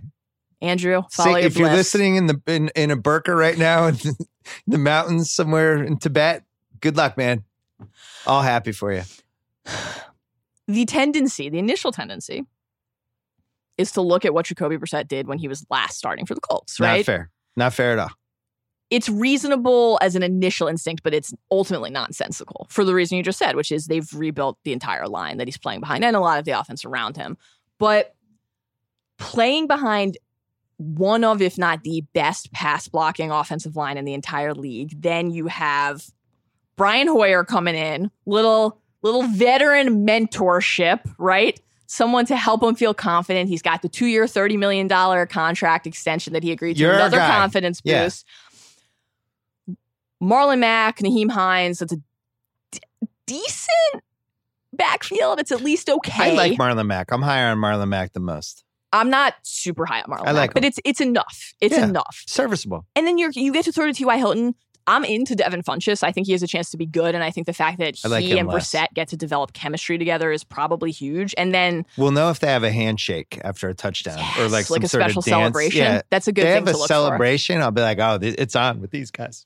There's no way that Eric Ebron's touchdown pace is sustainable, right? That's literally impossible. Prime regression candidate in all of the sport, but still a red zone target. And so is Jack Doyle. That's a pretty good offense to have to be plopped into. And then I think specifically, again, no one is arguing that Jacoby Brissett is as good as Andrew Luck. That's not the point. It's whether the system that he is asked to perform in can help facilitate his success. And I think the answer to that is yes. And so... Well, and wait, one more thing on that.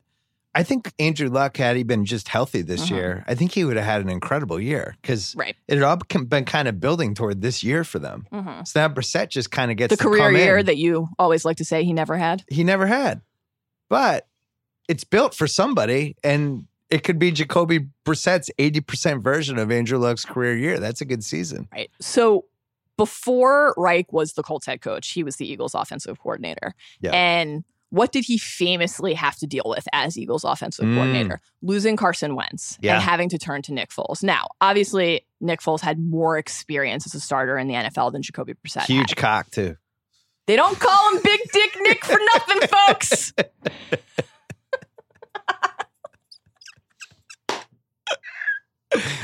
folks. Kyle's blushing as much as he's the color Kyle of his like tea Kyle in the corner big dick there. Nick jokes more than anyone, and Nick Chubb jokes. Same. And Nick Chubb's.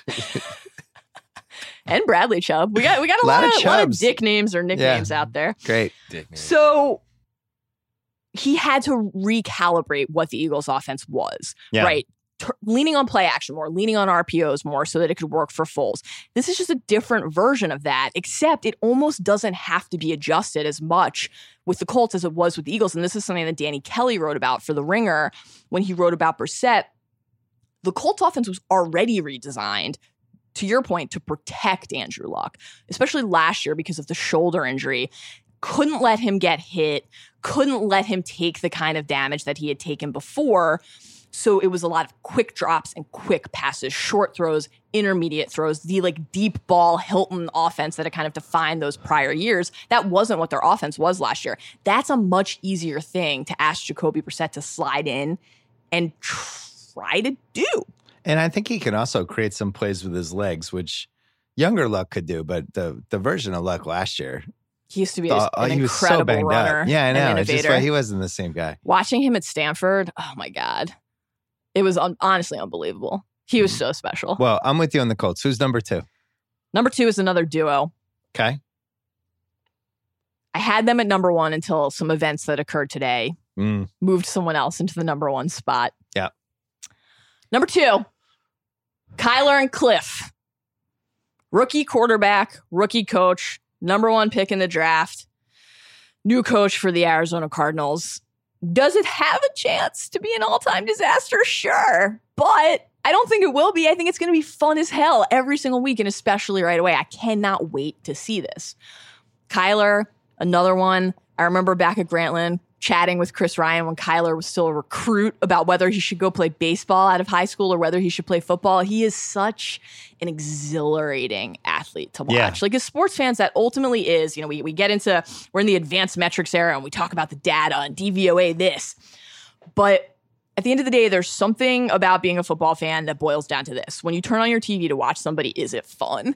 And I think Kyler Murray, other than like Baker Mayfield and a couple other people, has the chance to be one of the most fun players we get to watch this year. He's gonna struggle. All rookie quarterbacks do. I think the questions that followed him into the draft are going to hang over his rookie season too. Is he too small? Can he take the hits? Should he have taken the what ultimately ended up being like close to $20 million from the A's instead to play baseball? Nah. Et cetera, et cetera. He's always going to be compared to Josh Rosen, though, of course, Josh Rosen doesn't look like he's going to play. I mean, he is currently losing a quarterback battle to Ryan Fitzpatrick, Fitzmagic, which is on a team that is deliberately tanking and trying to lose games. That's a tough beat. So I don't think he's going to have to worry too much, even though I am still a Rosen believer, and I know you are too. I don't think he's going to have to worry too much about, oh my God, how could the Cardinals have possibly justified trading Josh Rosen 1 year into his rookie contract, a top 10 pick, to go take another quarterback in the top 10, number one overall. He had an interesting preseason, but I kind of think it's one of those preseasons where we don't really need to read too much into it. On the one hand, it's just literally nothing good happens. Well, it's his first exposure to NFL speed, even in the preseason. So it's his first exposure to not having any blockers. That line is a problem.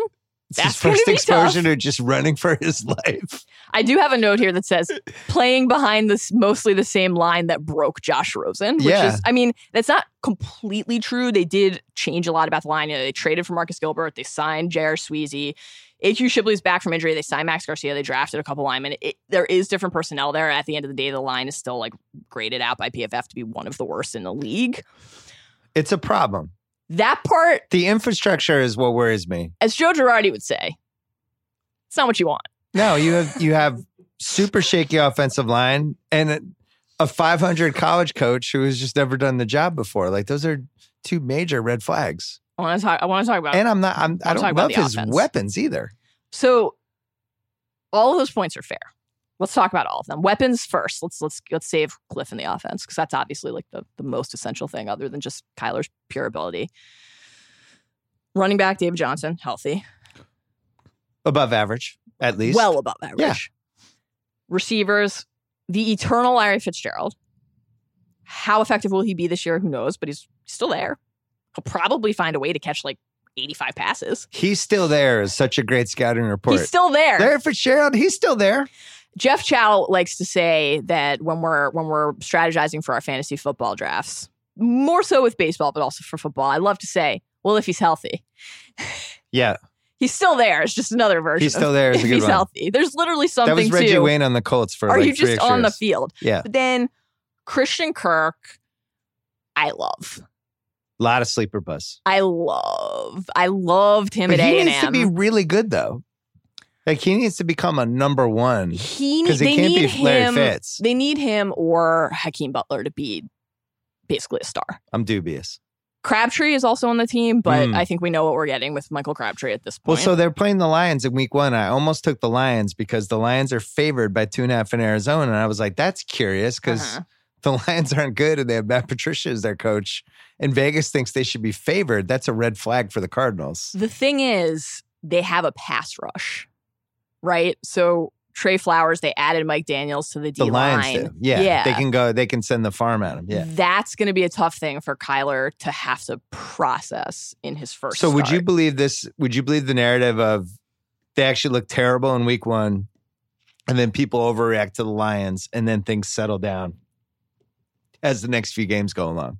Yeah, I mean, I think you always have to bake in some measure of time and experience for a rookie quarterback. Like, that's definitely part of it. He'll have moments and whatever. I like what you said, though, about some, like, we love watching football because of the star power and stuff. But even, like, further than that, I love watching some of these just awesome, one-of-a-kind athletes. Yes. And he's definitely one of those guys that is just, like Mahomes last year. We all got so excited, not just because he was putting up stats, but he was throwing passes at weird angles and doing things I just never seen a football player do before. Yeah. And that's why I really miss Gronk on the Pats. There's another guy like that. Yeah, I brought him up. I can't young believe Gronk was like the best Patriot of my life. I just can't believe how good he was. And he was like a horse running through the wilderness, just knocking over Cowboys. But anyway, I think Kyler is in that kind of weird, freaky athletic. Totally. There's something like it's kind of a transcendent experience to watch him play football. It's just not a normal thing. Especially when he'll be running for his life. It'll be even more transcendent. So the way that he, like, don't die. But the way that he runs is actually part of it. It's simultaneously part of the false narrative and part of what's actually really fun about watching him. I think people think because he's such a gifted athlete that he's a run-first quarterback, and that just is not true. He's a passer. He's a pocket passer. Now, It's fair to ask if somebody who's 5'8" can be a pocket passer in the NFL. I think he can be if they can protect him well enough, which Drew again is Brees a big is 5'8". Nobody knows. Nobody realized that. Drew Brees, literally 5'8". Russell Wilson, Baker. Russell Wilson's 5'6". The thing is, they have different bodies. They're just bigger than Kyler. They are. Yeah. But I still think he's just such a special talent. When he has to run, though, it's like watching the wind. It is funny. Like, I was in a room with Flutie once. Yeah. And who was 5'8", 5'9". Yeah. And the guy's small and you've watched him in football, but when you're actually in the room, you're like, God, how are you a quarterback? Like, it's just kind of jarring. Kyler Murray is a small guy. 5'8" is like how tall Tom Cruise is. It definitely is not. You think Tom Cruise is shorter? Yes. He's 5'7". He's an inch taller than Tom Cruise. Yeah. It's like if Kyler Murray had been playing the Jon Snow role in Game of Thrones, they would have had just as many jokes about Jon Snow's height. It's one of those creative things. Camera angles. But I think it's going to be okay. He's so inventive and innovative. And then when he throws a perfect deep ball. He has a perfect spiral. His completion percentage in college was close to 70%. As rocky as the preseason was, he was north of 60% with his completion percentage. And then you get to the offense, and that's really the key. It's this combo. Cliff Kingsbury was fired from Texas Tech, like a middling Big 12 program. Yeah. I don't think we spent enough time talking about the fact that he is an NFL head coach 1 year later. It's certainly on my radar. There was a brief stop as USC's offensive coordinator. Yeah. And then this happened. When he was still coaching in college, he was on the record saying that he would take Kyler Murray number 1 in the draft if he ever had the chance to do so. He believes in Kyler Murray fully. Like, there's nothing ambiguous about it. It's not one of these things where it's like, does the team believe in the kid they drafted? Do they actually think this can work? There's a reason that they hired Cliff Kingsbury to build this offense. There's a reason they traded Josh Rosen. They think this can work.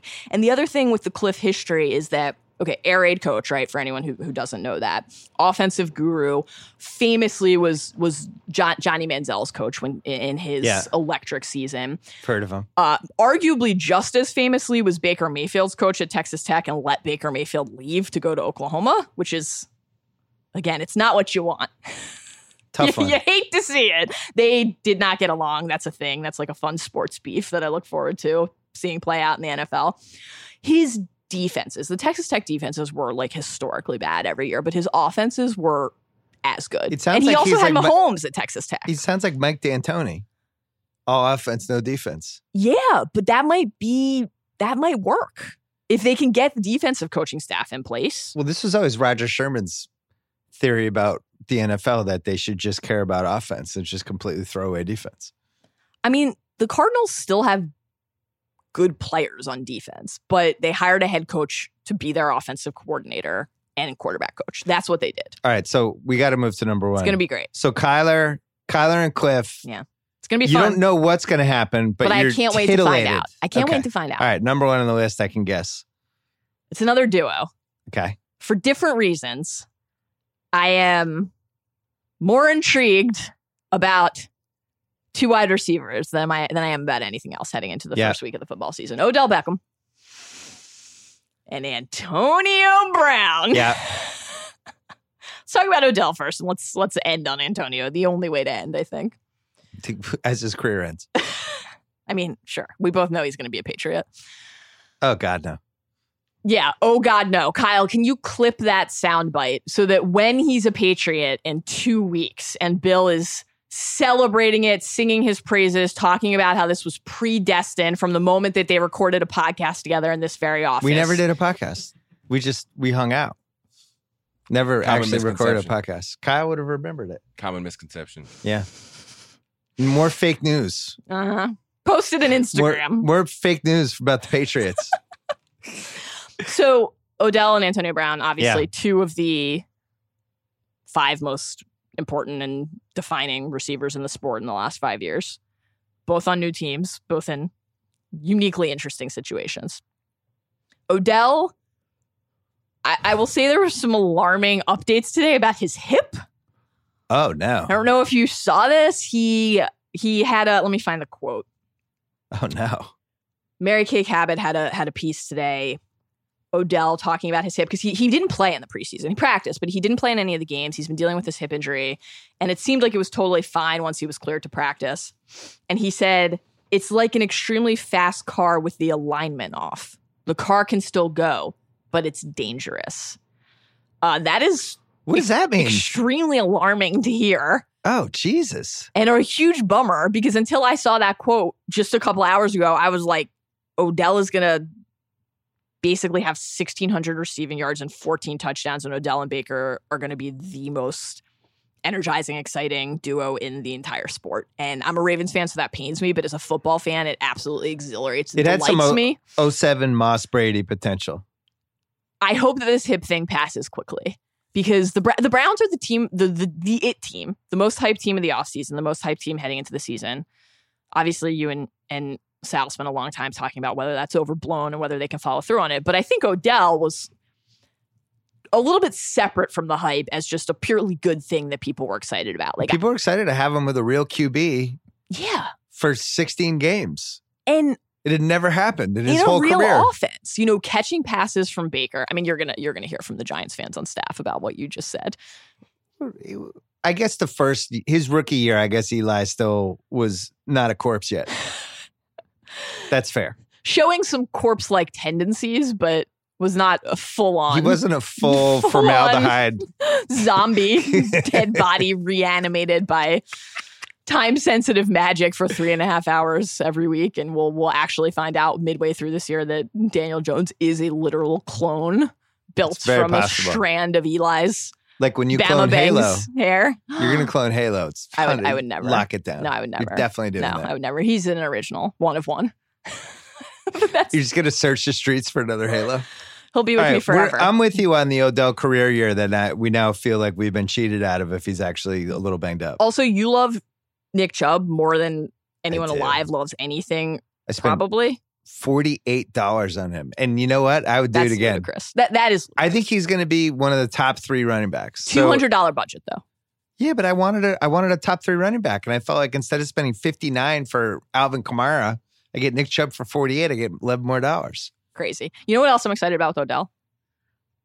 With Jarvis Landry. Best buds. You know I love when LSU brothers teammates, when brothers and buddies play. I love it. Together again. It's just going to be so fun. And I can't wait. And I hope he's healthy. Okay. Antonio Brown. Yeah. This is one of those things where it's definitely probably got here a while ago, but it's definitely firmly in the can we make fun of this anymore because it's so alarming territory. House and I discussed this earlier. It's alarming. So that caveat, I think, is important to say out loud. However, this is definitely one of the weirdest sports stories of all time. Here's today's update. And we should say this might be outdated by the time this airs. Like, things are happening quickly. But none of the updates will be good. I think we can say that with confidence. A debacle with the Steelers. Wanted to get out of there. Traded for nothing. With the Raiders. And every step of the way since he's been there, it has been some sort of circus. First, the frostbitten feet. Yeah. That he described as circumcised because the process for rehabbing was just removing layers of the skin that had been frozen off because he didn't wear the proper footwear into a cryotherapy chamber. That's a thing that happened, okay? To be a receiver, period, but certainly one with elite speed, you need the soles of your feet to be, like, intact and featuring living skin cells. I think that's part of it, generally. I've always heard that. Next, helmet, Gabe. I don't even know how to succinctly sum this up. He was not allowed to wear the helmet that he had been wearing because... No, we know the helmet, sir. You don't have to recap it. Okay, so he finally finds the helmet. He wanted to wear the unsafe helmet. He's like me, refusing to put my seatbelt on, only he's playing professional football. Yeah, well, you're doing an important thing here, too, so please put your seatbelt on and be safe. At least I have my foot cells. I got to tell you, driving with you could be scary. Mm-hmm. Yeah, Kyle knows. I'm a results guy. When was the last story you heard of me hitting another car? I haven't heard anything because all I can hear is the beeping from the alarm because your seatbelt's not on. Wow. It goes, the alarm stops eventually. You just have to wait a minute. So he finally picks the helmet that he's going to use. All of his teammates are making fun of him on Hard Knocks, saying he looks like a Power Ranger. It's got this little like point in the back. It's very funny. Clear, like a lot of theories around how like the bag was dropped. This was an endorsement play, the long con, yada, yada, yada, whatever. Like your mileage may vary on whether that's legit or not. It kind of doesn't matter. It dominated the whole preseason. Earlier this week, he was fined by Mike Mayock, GM of the Raiders. And Antonio Brown then posted the letter about the fine. The fine was for missing team activities, mandatory activities, a walkthrough, et cetera. $54,000, I think, in fines. Antonio Brown posted that on Instagram. Bad sign. With a message about, oh, your own team.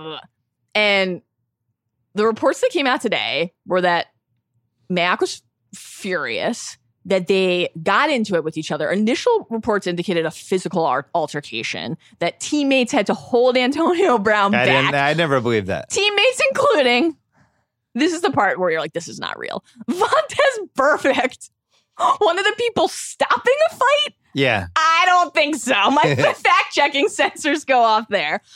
Then reports are like, okay, there was a screaming match, wasn't physical, but then Antonio Brown threatened to punch Mayock in the face, punted a football and said, "Find this." Well, there is video of that. He did throw a football over the stands. What's the upshot? The upshot is that the Raiders are now threatening or saying they're going to, according to reports, suspend Antonio Brown. Then the next wave of coverage around this says that because of a suspension, they would be able to void his contract. $29 million guaranteed, $1 million signing bonus. They can get out of the deal and release him with zero cap hit. How about the agent that came up with that contract? Rough. Tough one. Really rough. So there's a whole bunch of chatter online about how Gruden's going to have to decide whether he cares more about having Brown on the team or making Mayock feel like he's his guy. Who knows if that's legit or not? But this is a fucking debacle. Like, this is a mess.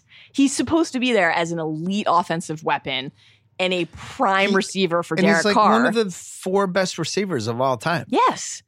And one of the things that was actually cool about Hard Knocks was seeing his conditioning program, the way he studies data, the advanced metrics. Like, he takes that stuff extremely seriously. He doesn't appear to be a, I'll just show up and it'll be okay guy. Like, he wants to be great, but doesn't seem to be able to get out of his own way. So what's your prediction?